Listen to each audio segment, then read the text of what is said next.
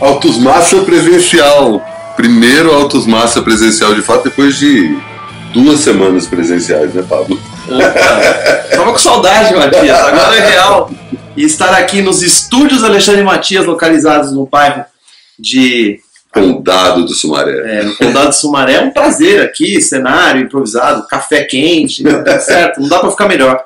Pois é, e assim, a gente bem ou mal já tinha improvisado alguns altos massa aí durante as climatias, né, comentando uh, os dois festivais, que, que, loucura, né, cara, fazer dois festivais em menos de duas semanas, né? depois que a gente foi desligar, que tipo, não é moleque, né? A gente pensa que é jovem, né?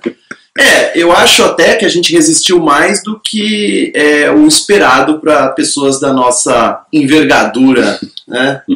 Da nossa. Envergadura etária. É, tem a ver, apenas a ver com a idade, mas também com o nosso tamanho, né? Quanto maior você é, você consegue enxergar melhor os shows, é, mas você tem mais peso para carregar. carregar. E aí os pés doem, a lombar dói, mas tipo, eu faria tudo de novo. Total. Talvez, não, não sei se eu não trocaria o Festival de Barcelona. Não pela cidade, mas pelo festival. É, a gente passou por perrengue, né? Que aí é muito engraçado, a gente sentiu na, na pele aí como as redes sociais acabam distorcendo as coisas, né? Porque realmente teve um problema ali, os caras não estavam esperando tanta gente, aí não é só um problema do próprio do próprio festival, né? É uma questão que a gente vai falar, inclusive, nesse programa, que tipo, tá, tá todo mundo tentando voltar a alguma realidade pela primeira vez em grande escala, e quem proporciona para que essa realidade funcione não estava mais habituado com isso, né? Então, do mesmo jeito que se passou perrengue no festival, passou perrengue em aeroporto, em trânsito, enfim, engarrafamento, mil coisas rolando ao mesmo tempo, porque está começando o verão europeu, um monte de gente começou a ir para a Europa ao mesmo tempo e a, a infraestrutura ainda estava em modo pandemia, embora parece que a pandemia acabou lá, né? muito mais do que aqui. Pois é, enquanto a gente estava lá se divertindo, esquecendo a máscara, só usando máscara dentro de transporte público, a, a gente escutava mais e mais notícias de pessoas aqui no Brasil ficando doentes. Uma, duas, três por dia. Voltamos para cá, mais gente ainda. A gente acabou desviando dessa bala, jamais saberemos, né? Mas é um outro, uma outra realidade mesmo. É como se eles tivessem aprendido a conviver, porque na verdade me explicaram isso. Locais me explicaram que a Europa tratou esse retorno da pandemia de uma maneira diferente, porque a maioria deles respeitou o, o, que, lockdown. o lockdown que o governo impôs. Então havia um uhum. governo impondo, então a questão da saúde pública era muito mais uma questão assim do governo impondo restrições ao público do que o público com medo, as pessoas com medo de pegar a doença. Era o, o, governo pondo terror e impedindo as pessoas de sair de casa, né? Na Itália tinha polícia nas ruas. Na Espanha também, Na né? Espanha. É, você tinha horário para poder sair e tal. E daí, quando finalmente eles podem sair, rola uma libertação total e vão aí. Então, o pessoal tava sem paciência para continuar no modo pandêmico. E a gente que se impôs uma, um lockdown, né? E a gente, eu acho que era uma sensação diferente quando você começa a sair, você não sabe se você está exatamente respeitando a regra do jogo, né? Porque coincidência ou não, as pessoas que estão ficando doentes agora de Covid são pessoas que respeitaram o negócio pelos dois últimos anos e agora que estão flexibilizando um pouco estão ficando doentes, né? O que é uma, uma tristeza e a alegria disso é que estão todos vacinados e evitando consequências maiores. Total, não, mas a questão nem é só a questão da população, né? Bem como você colocou, é, você não tem referência à Covid fora o transporte público. O único lugar que se fala que ah, não tem? Estamos atravessando essa situação ainda. É preciso usar máscara é no transporte público, especificamente trem, ônibus, metrô. Táxi e Uber é meio flexível, embora que a gente pegou, pelo menos é, as pessoas pediam, o cara colocava ali antes de entrar no carro, pedia para colocar. Mas fora isso, não importa se é espaço público ou espaço privado. Mesmo no festival, né? Ninguém pediu comprovante de vacinação para te entrar num lugar com uma multidão de 60, 70, quase 90 mil pessoas. Uhum. É estranho, mas ao mesmo tempo cria aí uma sensação de liberdade. Teria sido ruim, né? Viajar para um lugar assim, visando recuperar um tempo perdido e ter que passar por tudo isso de novo. Então, de certa forma, foi mais vantajoso ainda para a gente experimentar uma realidade e, de certa forma, a gente estando lá, a gente parecia que a gente estava mais protegido do que as pessoas que ficaram aqui no Brasil, né? Total, que é. ficaram doentes assim, às vezes por motivo besta, né? Pegando realmente daquele jeito que não se espera, tipo de alguém da família, é, ou realmente, sei lá, as pessoas estão pegando essa doença de qualquer jeito agora. Mas enfim, né? Tipo, voltamos para cá, para a dura realidade. É, tô melancólico ainda, viu, Matias? Eu, Essa, é, Esse momento é, é, é muito triste, mas também é por isso, né? Não tirava férias fazia cinco anos, então Alguma acho que coisa. é. Ele estava precisando desse tipo de coisa e muita gente achando que isso é um luxo. Claro que de alguma forma é um luxo, né? É um privilégio poder viajar pela Europa nessa época. O Brasil, o Brasil completamente é, dilacerado em todos os aspectos. Né? A gente volta da, da, da Europa, ainda tem essa notícia horrorosa da morte do Phillips e do Bruno Pereira. É, e fora tá, o rol de notícias ruins diárias que já assola a gente há quase quatro anos. É, mas né, é uma coisa que com mínimo de planejamento que a gente não, não decidiu ir para a Europa no mês passado. Né? Foi uma coisa que a gente já vem falando aí já há muito tempo, juntando uma grana e tal. E, pô, vai, será que vai rolar? Né? Toda aquela preocupação, putz, é, ah, dose de reforço, como é que vai ter? É. Né? Para entrar nesses países, a gente foi para Portugal e para Espanha. para a Espanha. Para entrar nesse país, a gente tinha que mostrar que já tinha tomado as doses, né? Em pessoas que foram anteriormente, tiver, que tomaram, por exemplo, Coronavac, que é uma vacina produzida no Brasil, tiveram maior dificuldade. Agora parece que o Coronavac está melhor aceito e tal. Então a gente está ainda nesse momento de readaptação. Mas, voltando à questão do festival, né, a gente passou por um perrengue no primeiro dia, por uma questão especificamente de multidão, né, de super, subdimensionamento do tamanho do evento. Um evento que é, no primeiro dia nem chegou a, capacidade completa, né? Acho que foram 60 mil pessoas, que já é gente pra cacete, é. mais um monte de fila para pegar bebida, um monte de fila para tomar água, fila no banheiro, um volume de, de gente que saindo do palco é, sem ter uma, uma ordem e tal. E no dia seguinte eles conseguiram contornar a situação, né? Mas as pessoas ficaram aqui no Brasil ouvindo essas notícias, né? Eu uns dois amigos meus falaram, e aí, como é que tá o perrengue aí em Barcelona? Porque, claro, você acaba ouvindo mais é, as más notícias propriamente as boas notícias, que é uma coisa meio natural do ser humano. Ah, e também tem porque o público europeu que frequenta esses festivais há mais tempo que a gente não está acostumado a um tipo de perrengue que nós brasileiros estamos. É, infelizmente é, é o nosso dia a dia. É, então para a gente, ainda no meio do perrengue todo que eles estavam sofrendo, de multidões, de fluxo de gente indo e voltando, que se trombavam, né, redemoinhos de gente, a gente aqui era apenas mais um dia normal no Lollapalooza, no Rock in Rio. Total, total. então, eu entendo o povo reclamar, e eu até considerei isso aí num podcast que eu participei recentemente, que eu acho que a gente né, fundamentou ali que esse talvez tenha sido o, o primeiro, é, o último ano do Primavera como um festival acessível, né, como aquele negócio que é, o, o, segredo muito bem guardado da música, né, aquele lugar que você vai que tem pouca gente, que é Já estava mudando, né, é. nos últimos dois ou três anos ali, 2017, 2018, você foi em 2017, eu fui em 2016, já não era o mesmo festival que era no começo do, do, da década passada, embora a gente tenha ido pela primeira vez na, na edição do Porto, em Portugal, e realmente ali eu acho que tem uma coisa mais próxima do tipo de festival que a gente espera. É, mas, de novo, tudo está mudando, né? Nada mais é como era em 2012, 2013. Uhum. Qualquer tipo de experiência que a gente tem hoje, é, você tem toda uma nova geração de pessoas interessadas em participar e fazer essas coisas, um monte de gente que ainda é saudável e tem força e poder aquisitivo para continuar fazendo, né? Então, se a gente pensar aí no público desses festivais que a gente foi, é um encontro de três gerações. Né? Ou mais. Né? É, ou mais, mas assim, gente que é mais velha que a gente estava nesse festival e gente que é muito mais nova, que tem menos da nossa, metade da nossa idade. A gente viu muita criança Exato. no Porto, né? São, um público que está se formando, mas basicamente o público desses dois festivais que a gente foi é o pessoal de mais de 40 anos, de 35 para cima, e o pessoal de 25 para baixo. Né, fora o pessoal de 30 e poucos que estava lá também. Então você tem um encontro de gerações, e aliás, é muito bonito ver é, pessoas muito novas para ter visto certas bandas como o Pavement em atividade, amando estar lá, e 20 anos de idade, curtindo uma banda que acabou há mais de 20 anos, né? Como a gente curtiu nos anos 80 e O Led Zeppelin. 90, várias bandas que já tinham acabado há tantos anos, só que a gente não pôde ver a volta, né? Nenhuma dessas bandas voltou. Sei lá, você pode dizer que os Sex Pistols voltaram, né? Mas Não. Pistols, até a, a ida já não era grande coisa. Mas eu lembro da volta do Page Plant em 96. não é o Led Zeppelin, né? É. Começa daí. né? Metade, né? Vai, 75%, 70% do Led Zeppelin tava lá e havia uma comoção.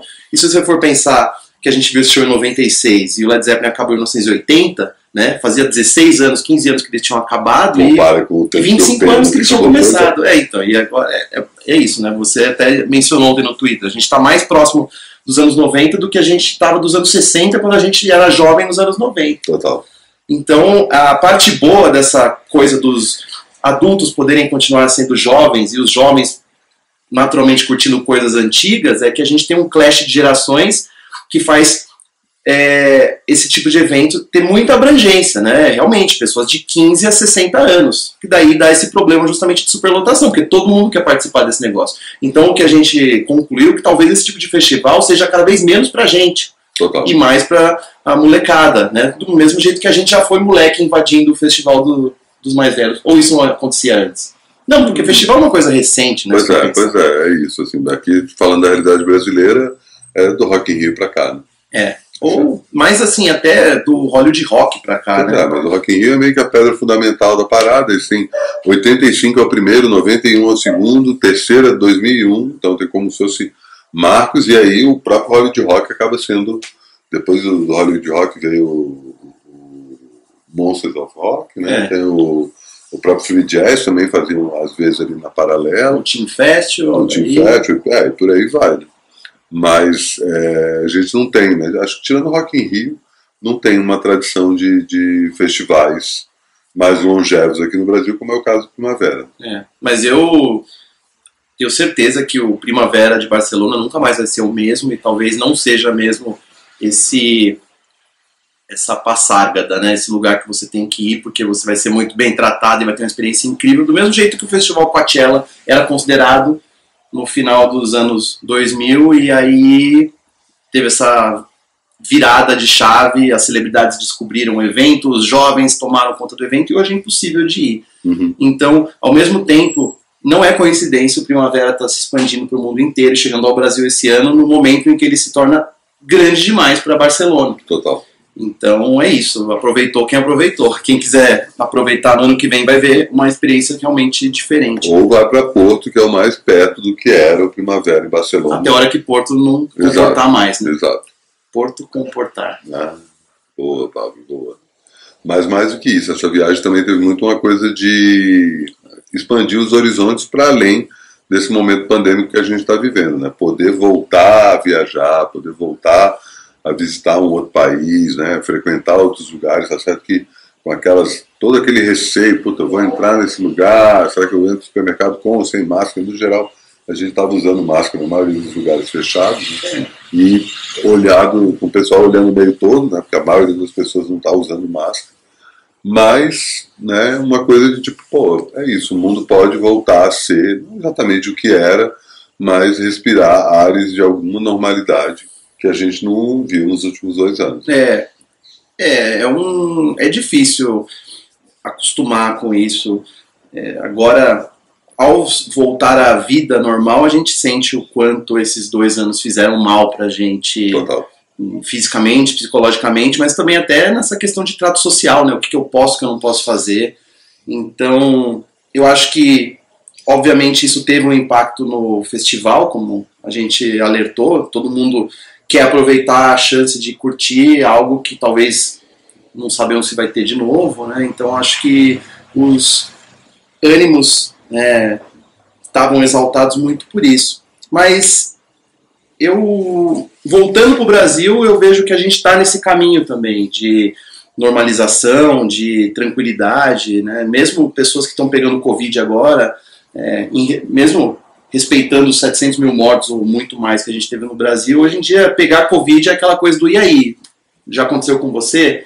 Pô, né? E tem gente celebrando o fato de muita gente estar pegando pelo fato de que essas pessoas vão estar imunes por seis meses, que pelo menos agora não vai mais ficar doente do jeito que estava, né? Uhum. É, é, é, muito doido pensar como muda a nossa percepção das coisas, sendo que seis meses atrás a gente não poderia mencionar isso, nossa, não posso pegar esse negócio que eu vou morrer, né? Total. E hoje, e a gente ainda está totalmente no escuro a respeito de como se pega, por que, que algumas pessoas pegam e outras não, por que algumas pessoas ficam muito piores do que, as outras, e pensar o quanto quantas dessas mortes que tivemos nos últimos dois anos e meio podiam ter sido evitadas se o governo tivesse sido mais ágil, mais eficaz e mais preciso no, no tratamento da questão, né? Mas aí é isso aí, é mais uma cicatriz na, na história desse país aí dos brasileiros, né?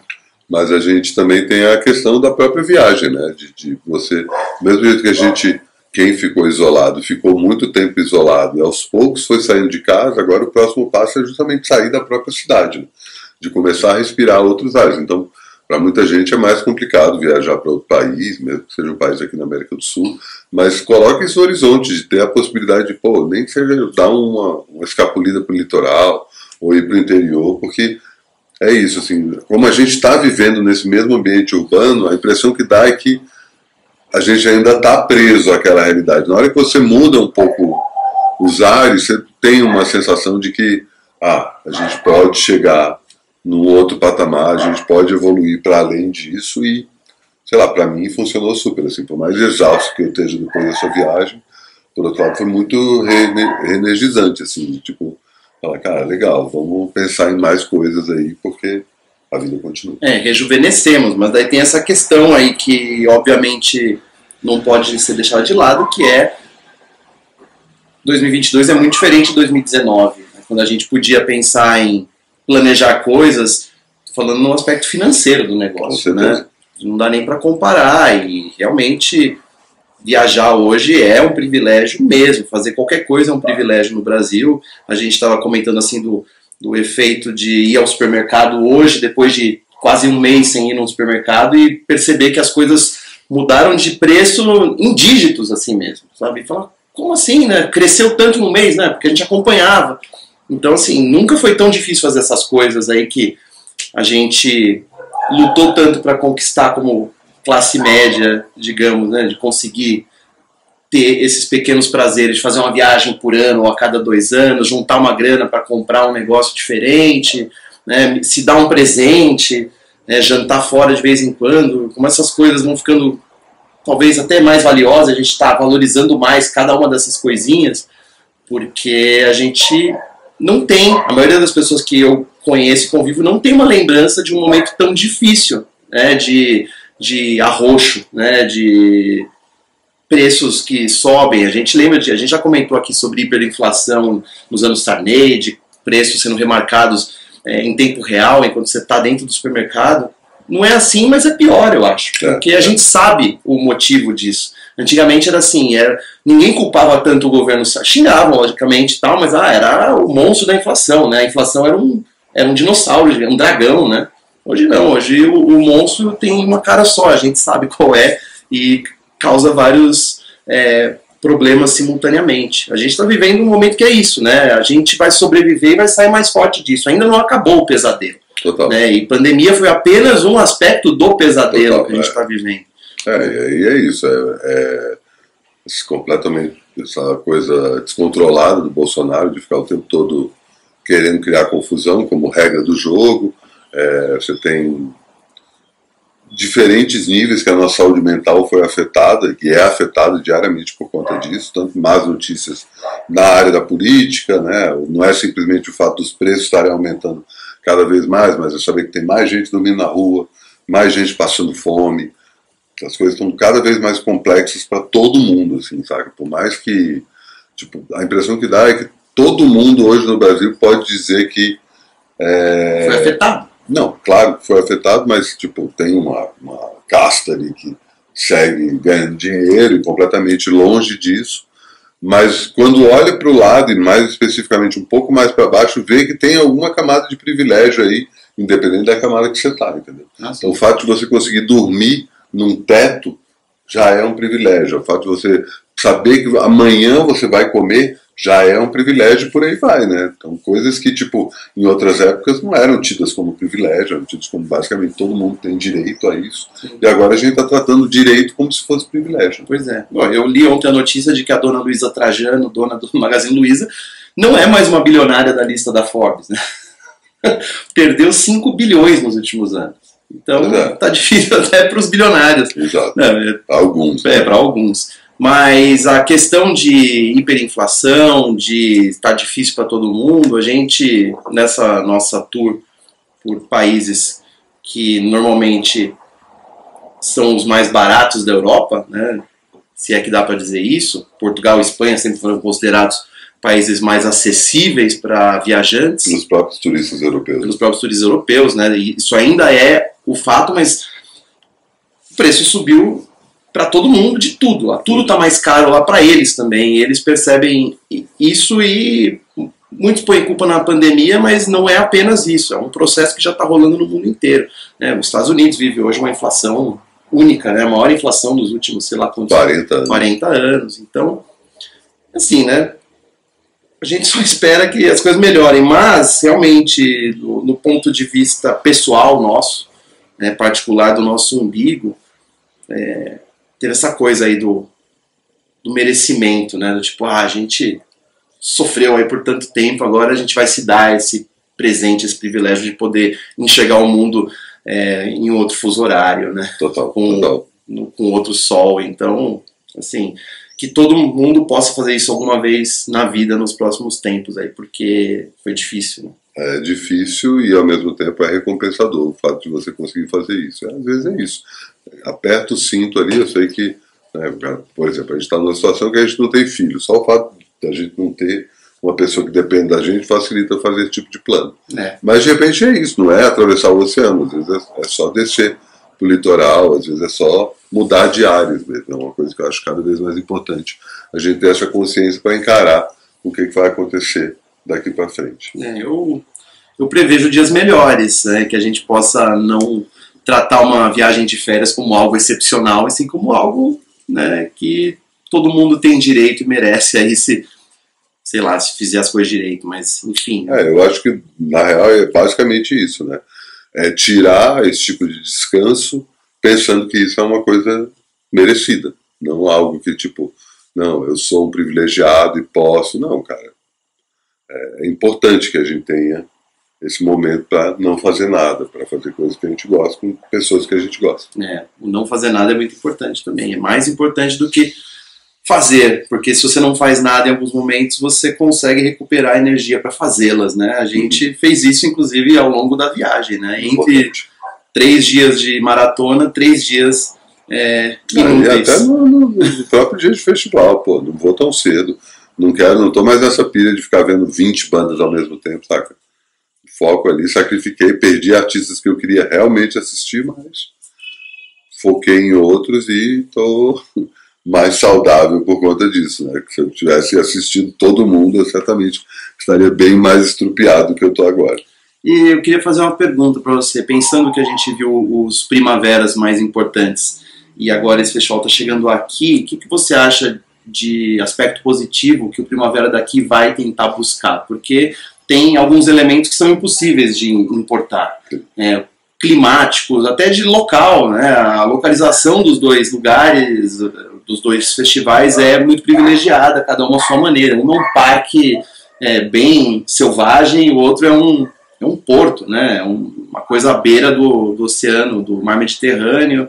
Aqui a gente é ao lado do Tietê é. e acho um show de concreto com asfalto. Pois é, mas assim, existe uma, um clima, uma vibe, algum.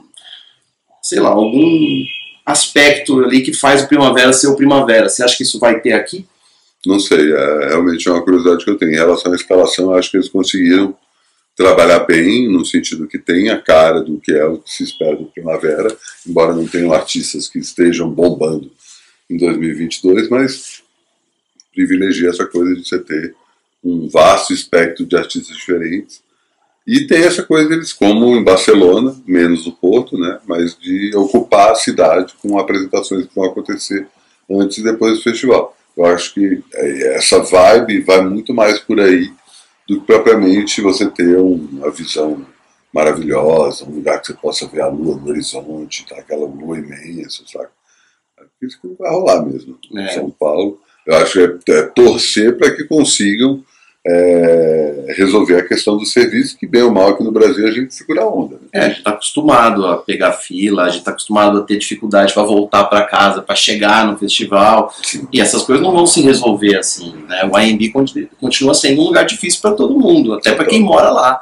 E não tem outra opção, né? Você tem o Jockey Club, que era uma opção, mas não é uma opção. E daí você tem o Autódromo de Interlagos, que é aquela questão. O fato é, né? A gente vai reclamar sempre, né? E vai achar sempre que a grama do vizinho é mais verde. Mas tivemos essa experiência agora que vimos que perrengue você consegue passar em qualquer lugar, né? Teve dia que a gente não teve como voltar e voltamos a pé, andando por uma hora, uma hora e meia né, porque era melhor do que ficar esperando um ônibus. Pô, legal. Teve um dia que a gente demorou uma hora e meia para conseguir pegar um, uma garrafa d'água ou um copo de cerveja. Hum, Isso em Barcelona, no é. Porto não. Né? Não, é, no Porto era... funcionou muito bem. É, mas tem um, tinha umas questões ali de organização, de falta de iluminação, falta de localização, de localização você não sabia para onde você estava indo, muita fila para pegar comida, você lembra? Demorou uma hora para pegar um, um lanche no primeiro dia também.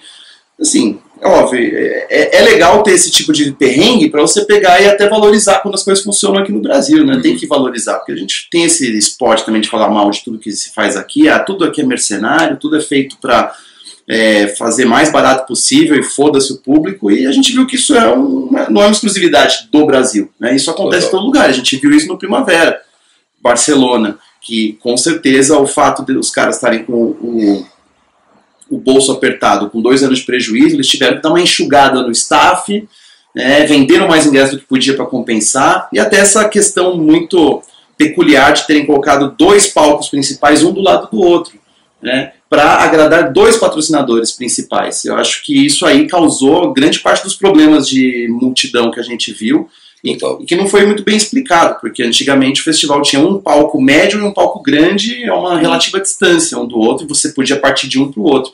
E dessa vez eles colocaram os dois palcos do mesmo tamanho, um do lado do outro, e o fluxo de pessoas é, não é exatamente algo que você consegue prever. Então o que aconteceu foi que as pessoas viram o Tame Impala e não ficaram para ver o Pavement, quiseram ir embora. E as pessoas que estavam chegando para ver o Pavement trombaram de frente com as pessoas que estavam indo embora do Tame Impala.